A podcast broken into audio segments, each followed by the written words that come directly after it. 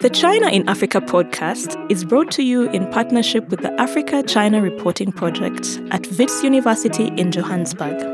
The ACRP aims to improve the quality of reporting on Africa China relations through reporting grants, workshops, and other opportunities for journalists. More information at africachinareporting.co.za and our dedicated training website at africachinatraining.com.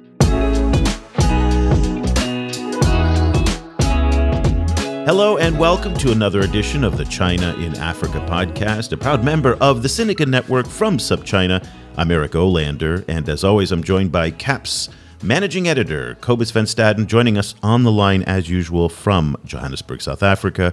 A very good afternoon to you, Cobus. Good afternoon.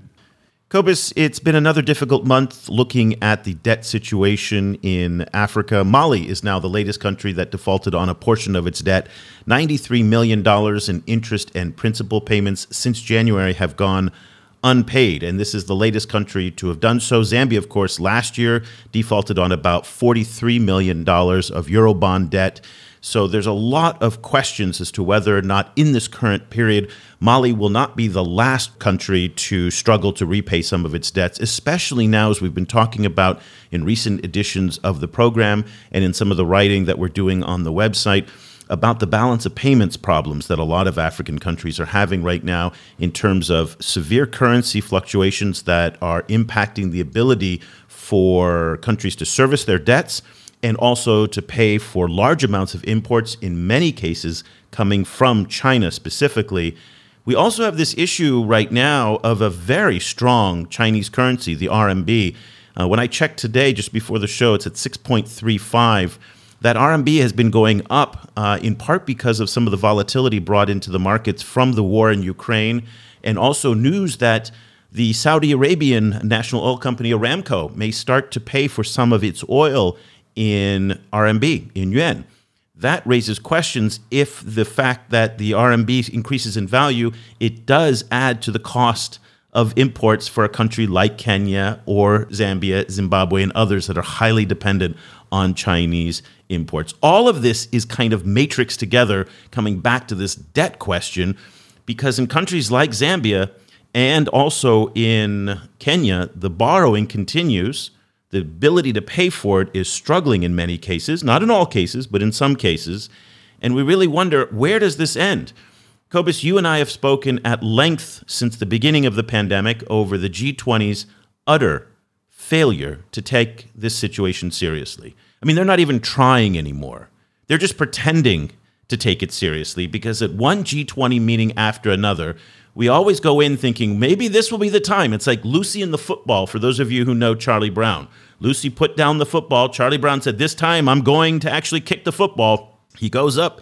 He takes a swipe with his leg to try and kick the football. Lucy takes the ball away. I feel it's the same thing going on with the G20 and debt restructuring. We always have the expectation at these various summits and these finance minister, central bank minister meetings, and nothing comes of it.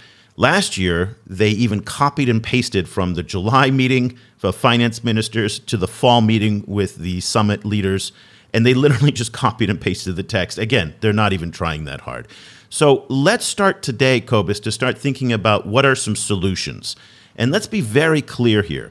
There are people like Hannah Ryder from Development Reimagine, Vera Songwe from the United Nations, who have been putting out one solution and idea after another. None of them have really gained any traction. So we're going to try and contribute to that debate today. But Cobus, it is depressing beyond imagination the fact that the wealthy world who owns much of this debt simply right now is not taking it seriously. Yeah, it's it's it's very troubling. Um, you know, adding to the issue is the, is the fact that this G20 initiative that, that you discussed, um, you know, the, the, it, it was essentially just a holiday on on repayments, which essentially just just kicked them down down the line. It you know it wasn't it wasn't a a, re, a, a resolving of the debt of, of these debt problems. It was simply a postponement of them. Um, on in, in a in a broader context, it's also it raises a lot of questions about what China is going to be, what China's role is going to be in all of this. Because obviously, China is a, is, is a very big and prominent lender. The last time we saw these kind of initiatives to, to, to resolve developing country debt, it was strongly led by Western led institutions like the, the IMF and the World Bank. So it's going to be very interesting to see what new solutions are going to look like and what China's role is going to be in them. Let's just set the terms of our discussion today. So you've talked about some of the debt deferrals done by the G20. That was the Debt Service Suspension Initiative. We, you might hear the acronym today in our conversation, DSSI. Again, in my view, that was an unmitigated disaster. It was a failure on all fronts. Uh, very little of the global debt was actually deferred. And as Cobus mentioned, it was only a deferral. It never went to restructuring the underlying principles. So countries just basically pushed off their payments, but they still owe all of that money. Then, following the DSSI, there's something that came out called the Common Framework. This is supposed to be the, the magic formula that brings together private creditors, bilateral creditors, and the multilateral creditors. This has been around for six, seven months. I think it's been on the books, maybe even longer. It kicked in only as of January. And so far, all of a whopping three countries have participated in it because these countries are concerned that if they engage with the G20 on the common framework, they're going to get whacked by the ratings agencies. And that ratings agency downgrade could then force up the cost of their borrowing. So there's a lot of issues that are here. Let's talk about China very quickly before we get to our guest. Uh, China, again, there's been a lot of contentious issues on this, and we wrote the other day about this in the newsletter, and I put it up on Twitter that everybody's pointing the finger at everybody else following the G20 finance ministers meeting in Jakarta that happened earlier this month. So the Americans came out very aggressive. Janet Yellen, the Treasury Secretary, put the blame squarely on the Chinese. The Chinese turn around and say, it's not our fault. When it comes to the DSSI, we actually rescheduled more debt than any other country in the G20. And that is backed up by the facts. That is actually what has happened. The problem is is that the perception is that the Chinese have not moved fast enough on debt restructuring because they're not cooperating, communicating, and collaborating with the other 19 members of the G20. So we have that point of contention. Meantime, South Africa is just, you know, your president, Cobus, he's screaming at the top of his lungs as the only African member of the G20 that something has got to be done, but nothing has been done so far. So let's now today talk about a possible solution. And for that conversation, I'm thrilled to have with us for the first time Ying Qian, who is a non resident senior research fellow with the Global China Initiative at the Boston University Global Development Policy Center. And he joins us on the line from Washington, D.C. A very good morning to you, Ying. Uh, good morning, Eric.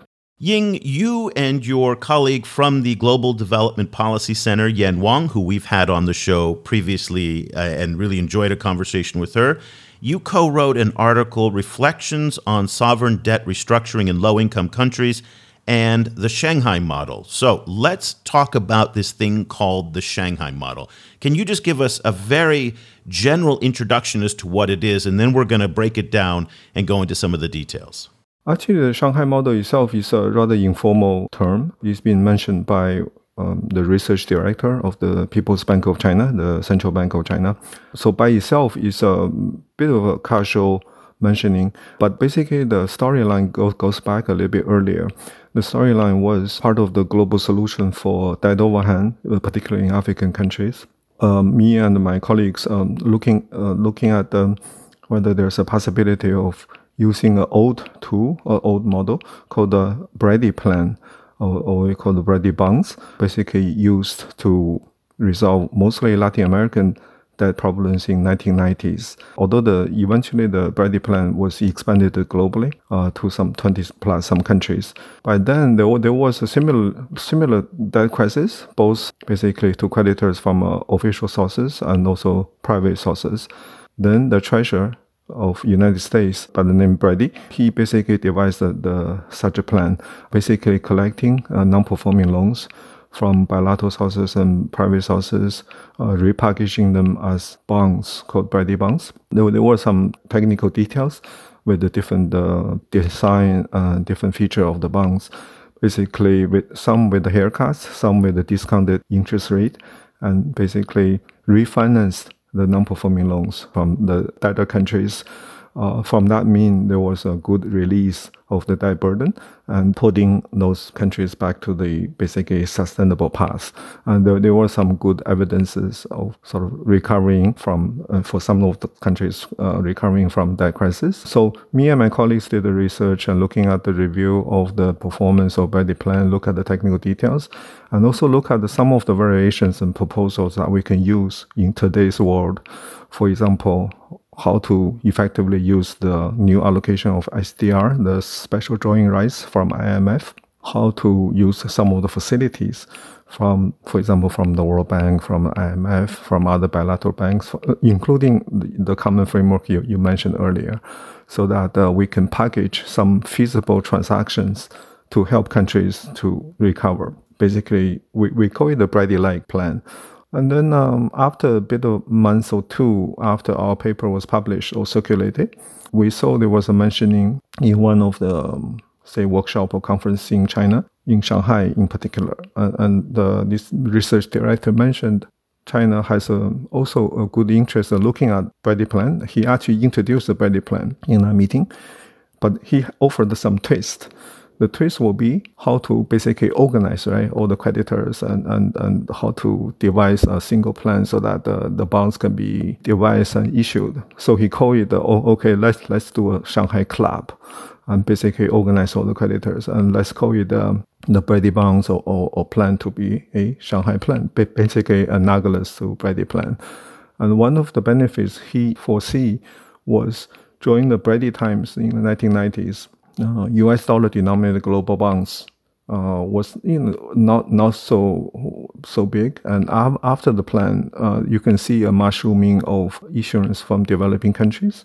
So he say basically he he wished that in this time around, if you do have similar plan, if you do issue bonds, for example, in RMB denominated, you may have a similar impact on the global debt market and there may be a good introduction of RMB denominated global bonds. So that that was a, another benefit of using such a plan. So interesting. So just circling back to how the to how the Brady bonds actually worked. You, you mentioned in, in, in your uh, your paper that they basically had to hit three three kind of goals. One is that they that it was debt relief in exchange for collectability. Um, then it was also it, it, they it was debt relief, but it, it took policy reforms, um, and you know it it one it was a way of making the debt tradable, but you know kind of you know like from from from non-performing loans into bonds that could be kind of bought and sold. So I wonder if you could if you could you know kind of for for a lay person audience if you could go into those three a little in a little bit more detail, like how exactly was did the debt relief um, increase the collectability? What kinds of, of reforms were, were imposed? And, and you know, kind of how, how, did, how did it make that, the, the those loans more tradable? Uh, these are good questions. The, the very basically the rationale of using Brady bonds to basically as a very useful tool to resolve the debt crisis was like that. Uh, the three basic principles um, applied then will be probably going to be applied now. Now, the loan is called a non-performing uh, because the debtor countries will not be able to have sufficient cash flow to service the debt either the interest payment or if we come to the final payments or principal, they, they are having difficulty. Now, usually when uh, one or two loans are having difficulty, usually the creditors basically they invoke a something called the accelerator. Uh, basically, they indicating the countries in a in a in a default mode, and they will recall all the loans. Uh, so it's basically exaggerating and expanding all the crises altogether. So the country basically going to a down spiral of uh, yeah, that crisis per se. So you do need to look at the solutions like earlier you, you two mentioned about the, the country is in crisis from that crisis to real economic crisis and also social, basically people's li- livelihoods are now f- facing threats. So uh, the solution generally is to stop that crisis into a down spiral by improving the debt service capability of the country. Uh, the way to do it is, uh, yeah, there's a so-called haircut, which is similar to hair, you know, haircutting a real person. You're basically looking at the total debt overhang and basically trying to reduce the principals or the, or the debt payment, debt service burden for the country to the point that the country can service their debt. This is called basically step one of uh, debt restructuring. So you, you, you, you will have some economists, accountant, and people going to the country and looking at the, all the details, looking at the income streams, looking at debt service outflows, and basically devise a plan. During the Brady plan time in 1990s, there are some so-called standard approach. So they essentially basically looking at the fundamentals of data and coming with a haircut amount, how much that burden has to be reduced. And then uh, basically they have two type of bonds to be basic uh, to be issued on the market. Um, to basically raise new finance, right, and to repay the, the debt overhang back in the country after the haircut. The haircut basically applies to all the creditors you, uniformly. Uh, it doesn't matter whether you're private sector or public sector. So everybody accept an equal amount of haircut to avoid some conflicts or, or, or potential um, basically basically some creditors want to stay out from the whole process. So so they do need to organize everyone into the uniformity and accepting the same haircut. And then the technical detail was uh, there were two kind of bonds. One one is called the par bonds. Uh, essentially, is uh, to keep the same principal amount of the original debt, but with the lowered coupon rates of the bonds, so that the country's cash flow will be able to service the debt. At the same time, they usually to have another one to have a bit of a they call them a discount bond. So the principal of the bond is cut off uh, after the haircut. And then the interest rate of that bond is floating. You know, a lot of times people do see such bonds now. So the interest rate will be linked to, say, you know, the London interbank, whatever rates plus plus is a spread based on the country's credit rating. Um, so that's this kind of standard approach. If you look at all the 20 countries during that time uh, who issued the Brady bonds, they almost everybody followed the same process same issue the two kind of bonds. They even follow the same coupon rates a lot of times. So that all sounds great, and the comparison to the Brady bond is very interesting because it's a model that we know. But when I was listening to the director of Financial Research Institute at the People's Bank of China and reading your assessment of it, that was from uh, Zhou Chengjun, and and what he was saying in terms of building the Shanghai model influenced by the Brady bond, there was a disconnect for me because really to draw comparisons to the Brady Bond is is like ancient history.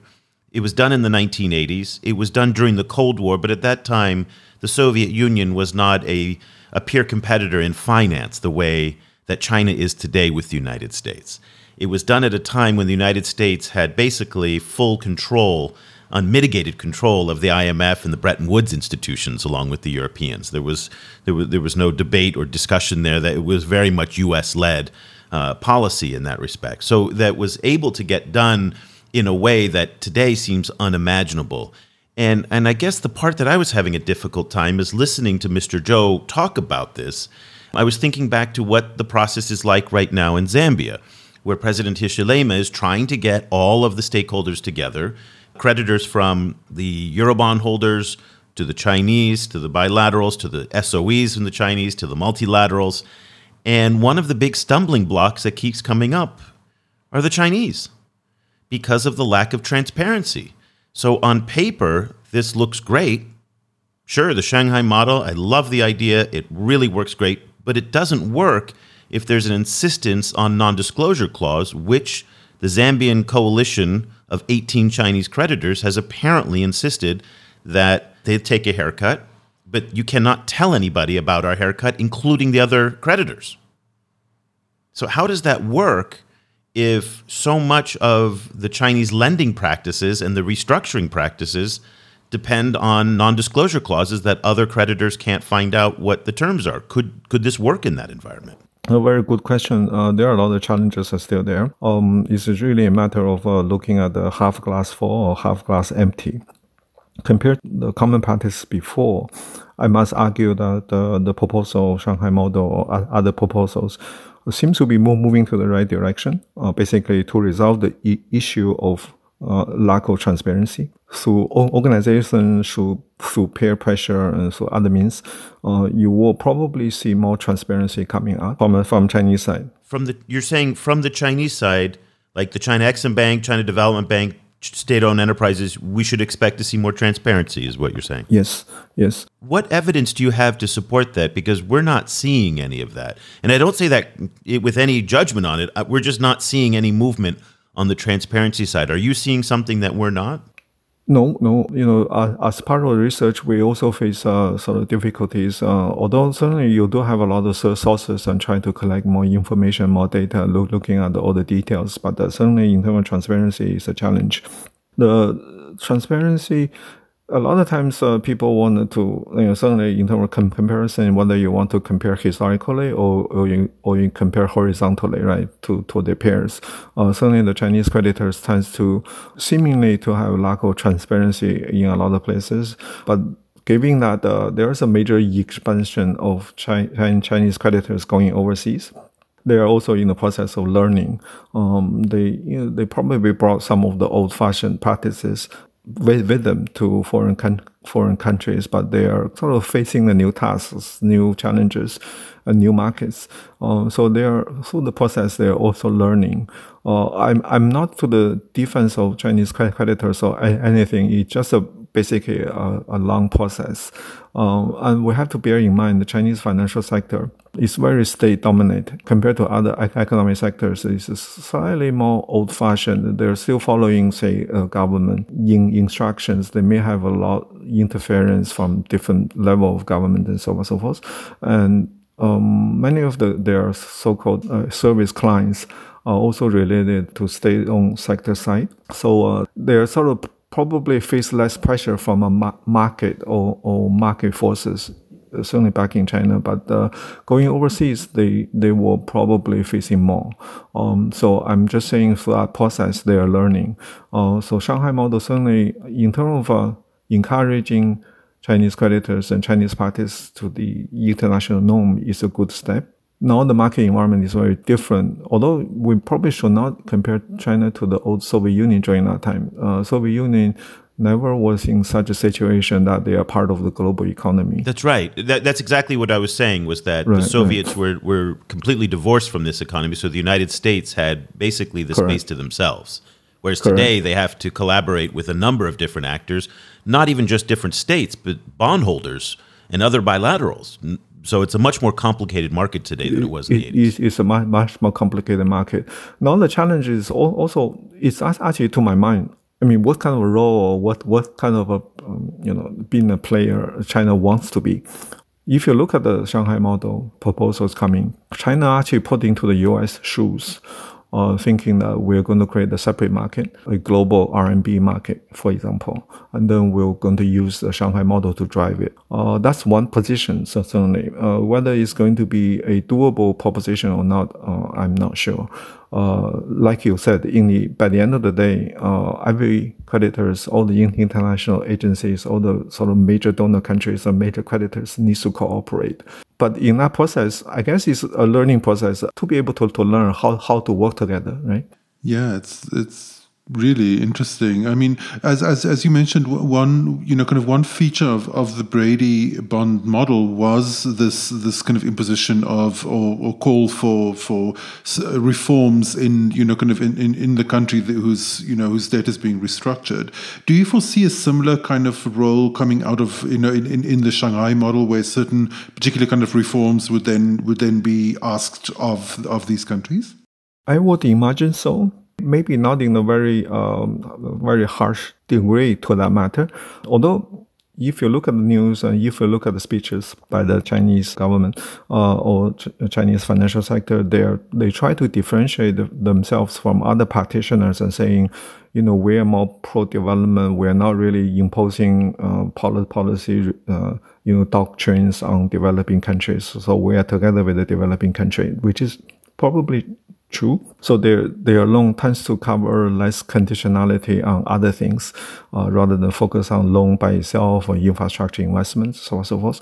But throughout the process, uh, there will be a convergence. I would say China creditors will will learn some of the basic elements of necessary conditions they wish to see on the market. So you are going to see some some requests from a country. Uh, they need to put their house in place and so on and so forth. But but I haven't sorry I haven't seen the details. I understand some research has done a lot of uh, good research and looking at the details and what are the uh, policy advice China would have. And, and in the long run, I actually must say something about the G20 you mentioned earlier. Uh, for this particular G, G20, the first uh, central bank governor and finance minister meeting in Jakarta, um, yes, uh, they actually spend a lot of time. So they, you know, even on the final communique, I understand they, they work very hard and, and long time and, and couldn't have a major breakthrough. But one of the key points I understand is G20 also recognize their limitations, right? I mean, it's a collection of you know ma- major economic powers, but uh, it is by the end of the day a collection. Uh, so they need to work on a consensus. So, but one of the consensus I would understand is everybody wish the leadership are coming out a little bit more strongly from, say, global institutions like the IMF or World Bank. Um, so they wish these institutions plus uh, you know their their their brothers and sisters in on the regional level the Asian Development Bank to come to have a little bit more leadership both on the policy side on the financing side. And with their leadership this is where it come from.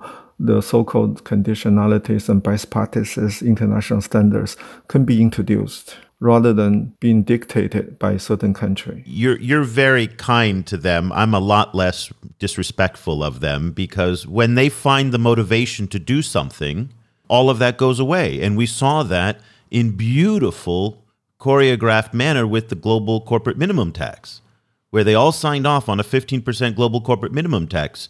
And so it proves that when they're motivated, they can get things done.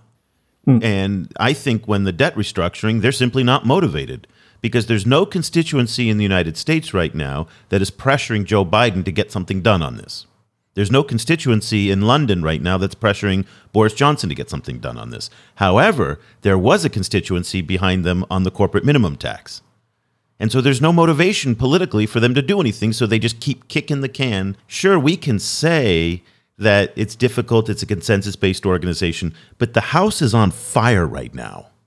Let's just be honest. The house is burning down and they're not being able to talk. And if it's not the G20, then who? There is no other forum where China is a part of it because the Paris Club is not it. The IMF has not proven to be a venue for this. The IMF has been surprisingly passive in all of this. So if it's not the G20, then who would be the forum or where would be the forum that this would actually be done?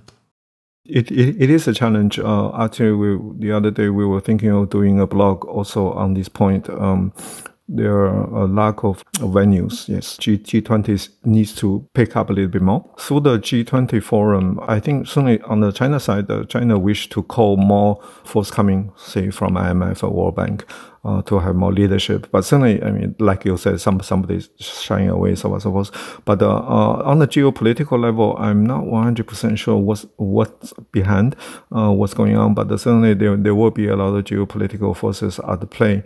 Now, looking at the real world, uh, looking at uh, you know that crisis in Africa, I I 100% with you. The the crisis is there. The the fire is burning.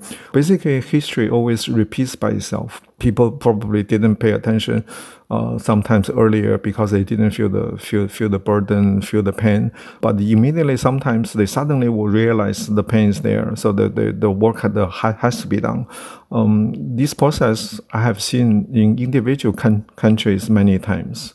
Um, in my past work. Yes, collectively now, I thank you guys trying to raise voice to, to many of your good work. I wish uh, you know global community would pay more attention. Now, last year the DSSI uh, other things yes kick the can on the road a little bit further and also because of a pandemic, also because of so-called the commodity price boom, they actually did inadvertently or fortunately giving the African countries or other sort of developing countries some uh, room to breathe. But now, now we have more crises, more problems, and so probably the whole thing will explode very soon.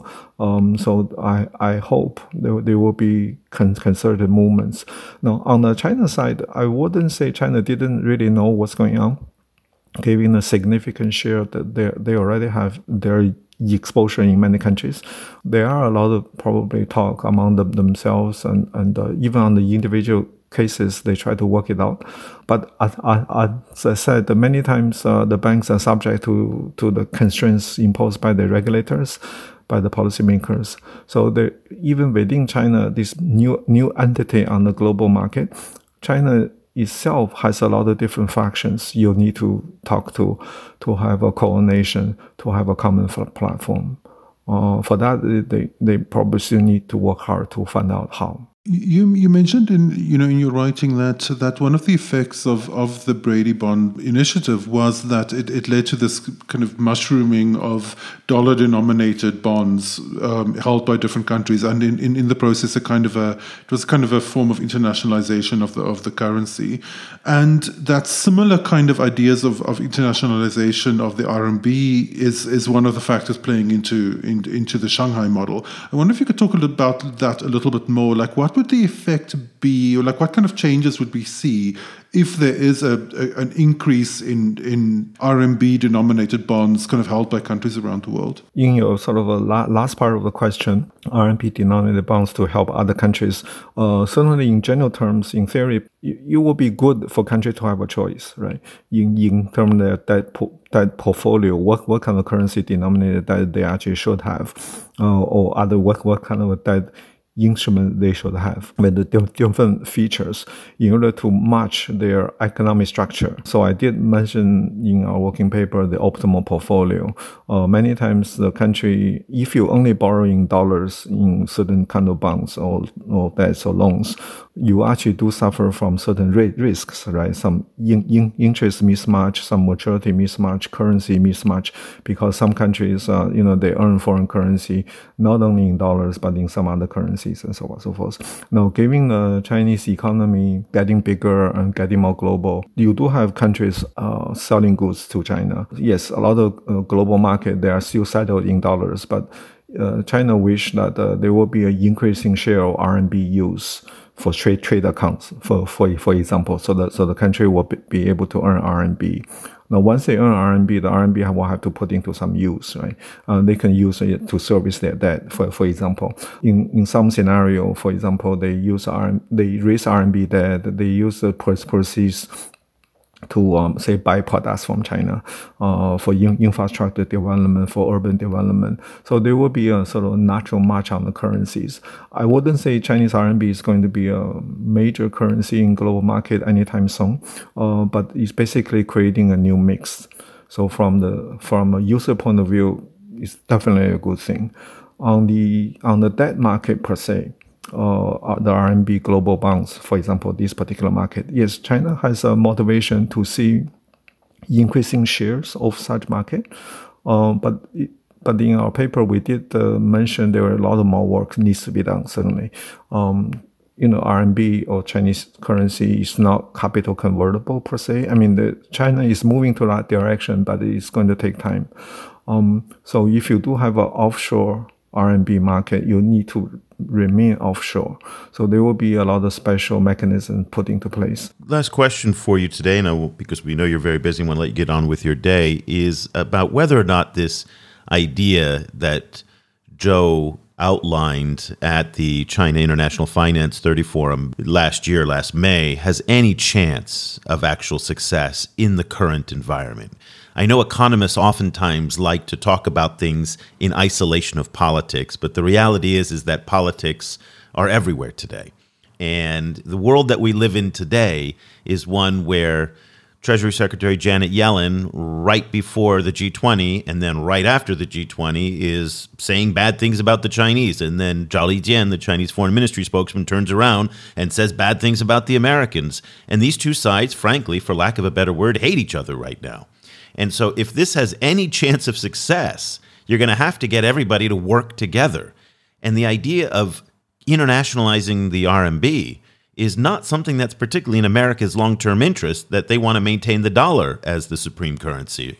And already there's insecurities in the United States that the RMB is chipping away at dollar dominance. So I'm just wondering, given the world that we live in today, it's a wonderful idea conceptually, sure, love it use as a precedent that worked. If only we did X, Y, and Z, the Chinese are feeling their way across the river. They're learning, they're making mistakes, but they're putting forth new ideas. Awesome.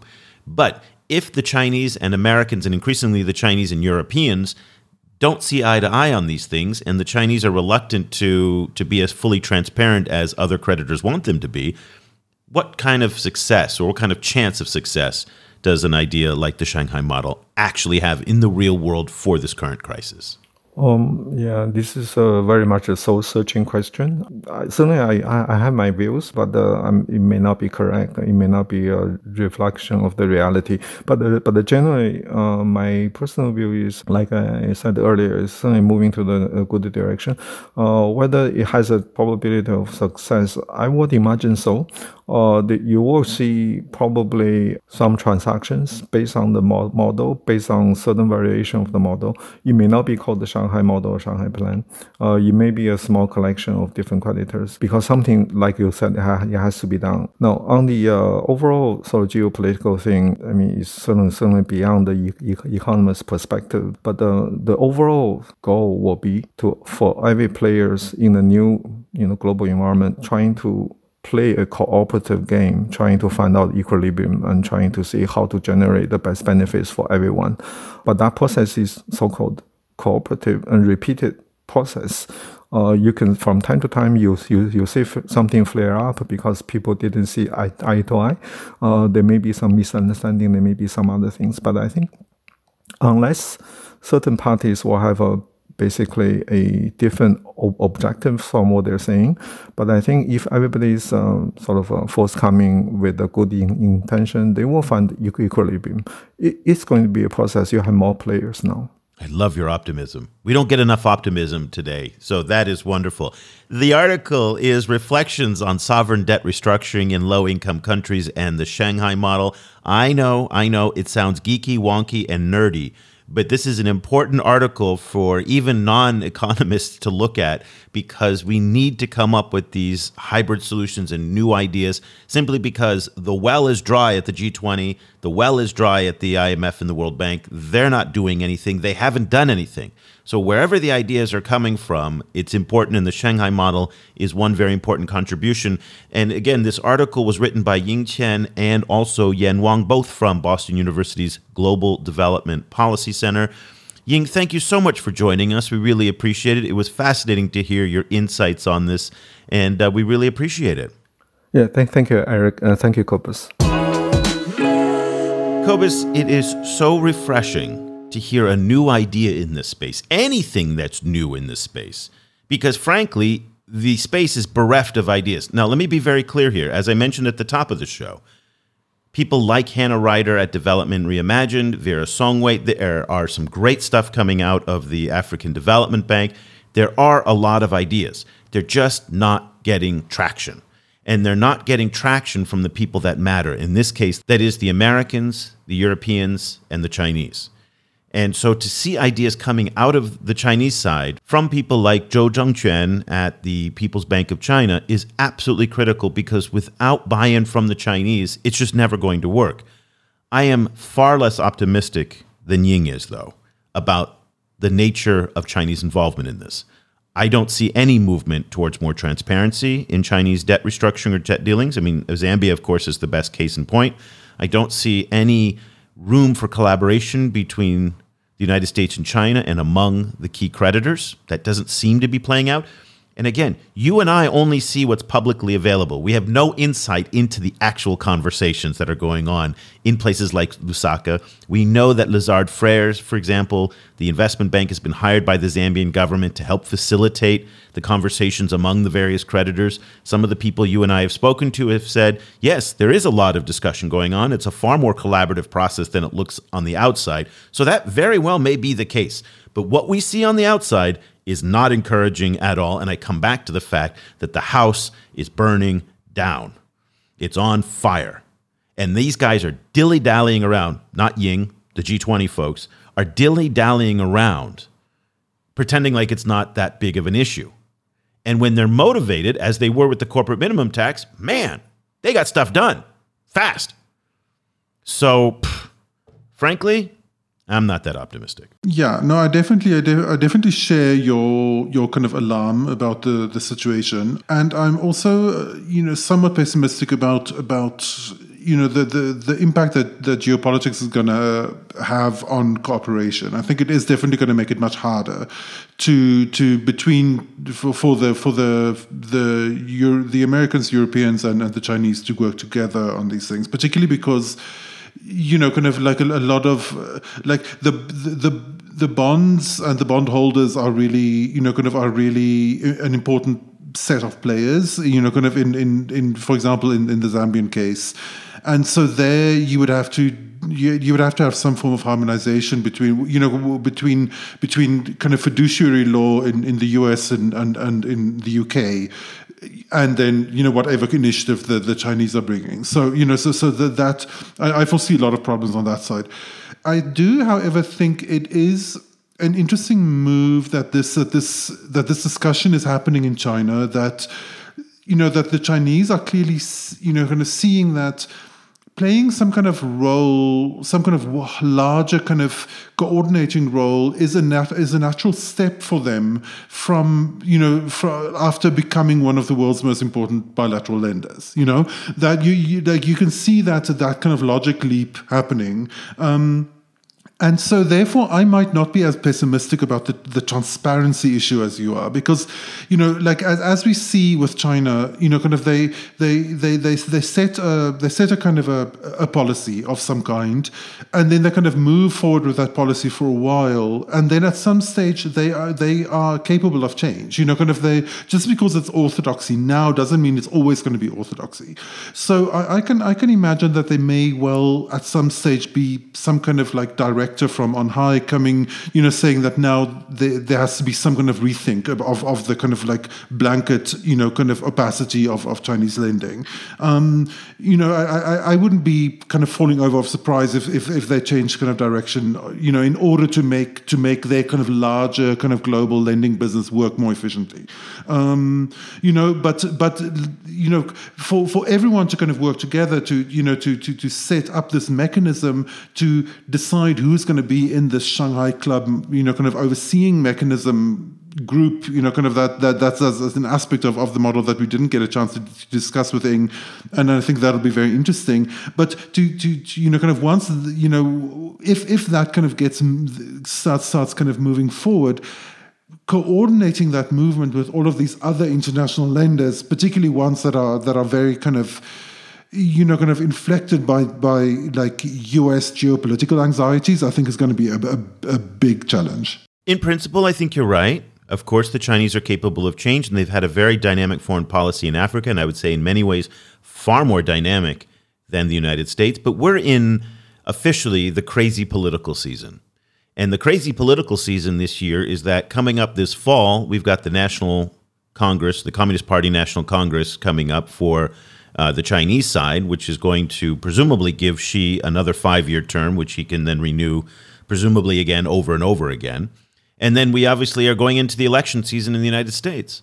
And I was just watching uh, Laura Ingraham on Fox News, a segment that she went on for about seven minutes, railing on Biden for giving in to the Chinese over Ukraine, and then even talking about the yuan and the Saudi deal for buying oil in the yuan. And there is just no oxygen in the room for either side to be working collaboratively together, which is what this requires in order to work. Period.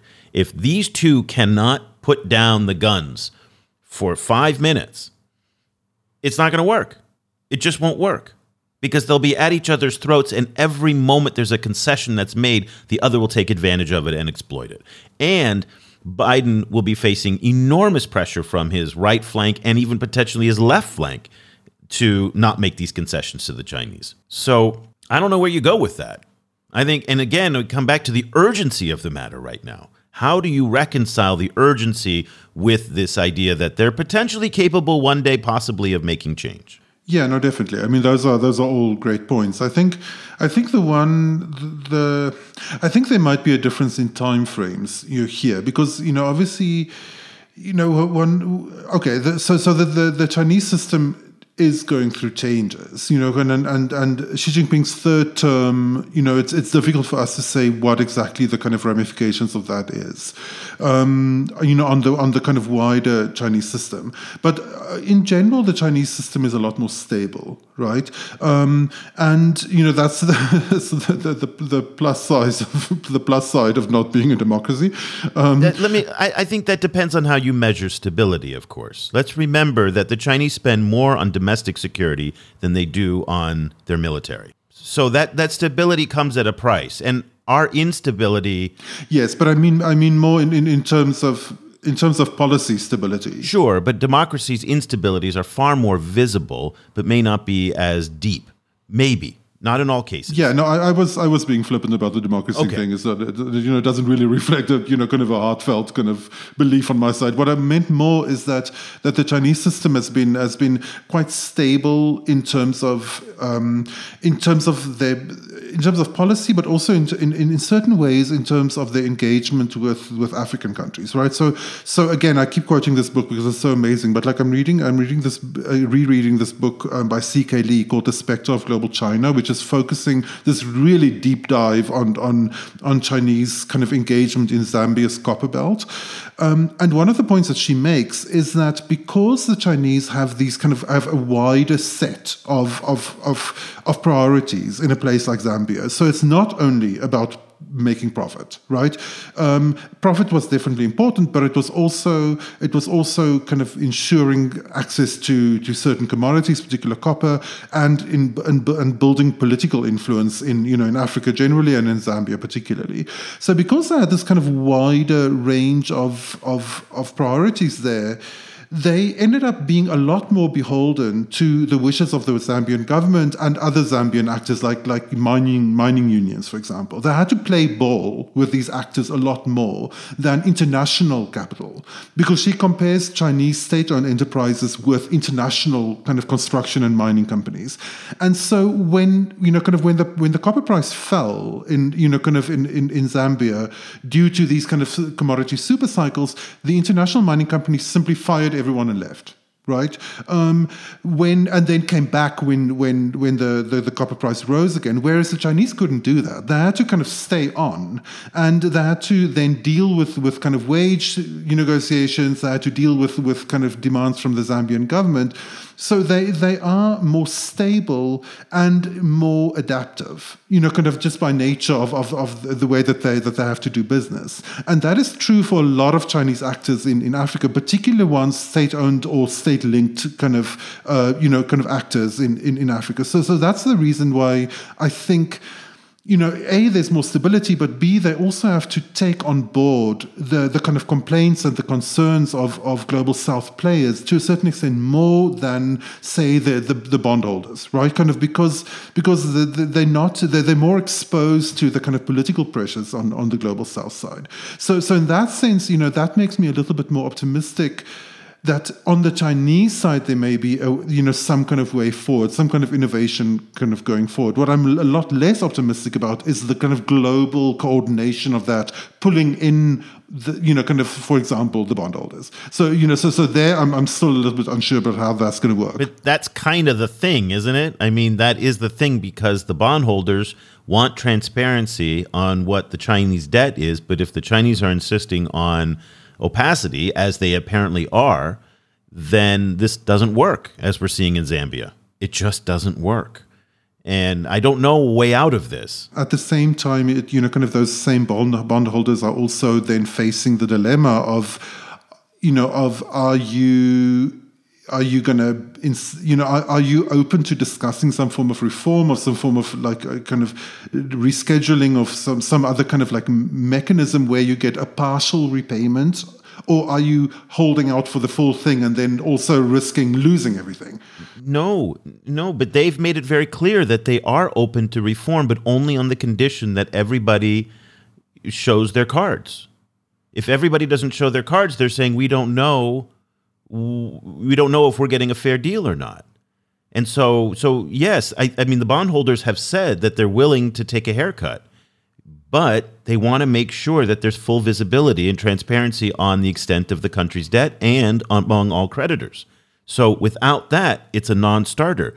And again, contrary to what Ying said, I haven't seen anything that indicates the Chinese are backing off of the transparency doctrine. Yeah, no, we we haven't seen anything. So I think that the bondholders are right in some respects to say, listen, I'm not going to take the one to, to, to be the sucker at the table. And and you saw how they played in Zambia last year on the on the on the on the note when the Zambians did not force the Chinese to reveal the debts, whether or not they could or couldn't. The bondholders said, "We'll take the loss." Yeah, there you well, go. You know, we'll we'll see how it plays out. Um, you know, like the the other the other, of course, big danger is you know kind of facing everyone. Like is is just a, a, a you know kind of a wave of defaults. You know, across across the global south, and that of course then kind of throws throws the global financial system into into crisis, and, and everyone loses if that happens. You know, so so it may well you know let, us see. I mean, it, it you know kind of maybe there is some form of kind of space for compromise. We'd love to see. Well, we have to see. We haven't seen it right now. It's something that we're obviously following very closely. Whenever these ideas come out from the people at the People's Bank of China, we do try and surface them into the discussion in our newsletter, on our website, and of course, right here on the podcast. Everybody, before we go, I want to give a quick shout out to Jérôme Nima who is our Francophone editor. He has just launched his own brand new podcast, Afrique Chine.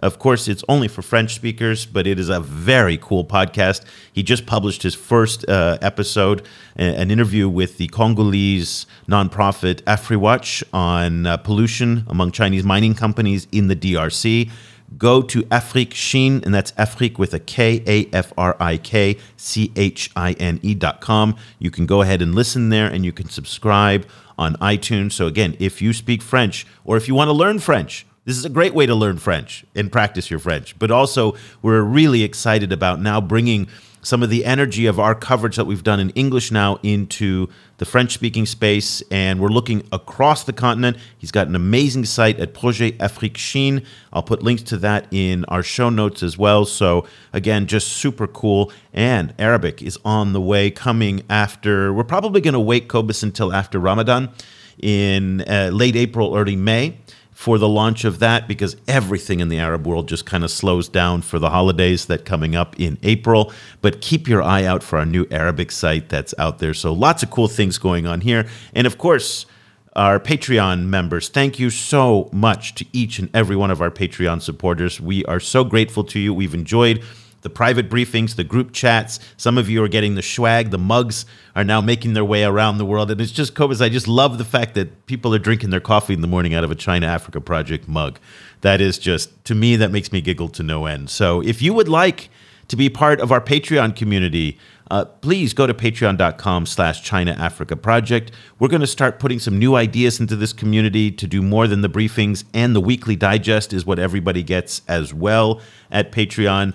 And we just have this ongoing chat with all the folks at Patreon, and their support now makes this show possible. So thank you so much. Okay, let's leave it there. Cobus and I will be back again next week for another edition. Again, probably in April, we're going to start ramping up production again to go back to two times a week once we get through some of these launches. And uh, we're really excited because there's just been so many topics we want to cover, but we've just been a tad busy with the launches. But that will be changed very, very soon. So until next week, for Cobus Van Staden, I'm Eric Olander. Thank you so much for listening.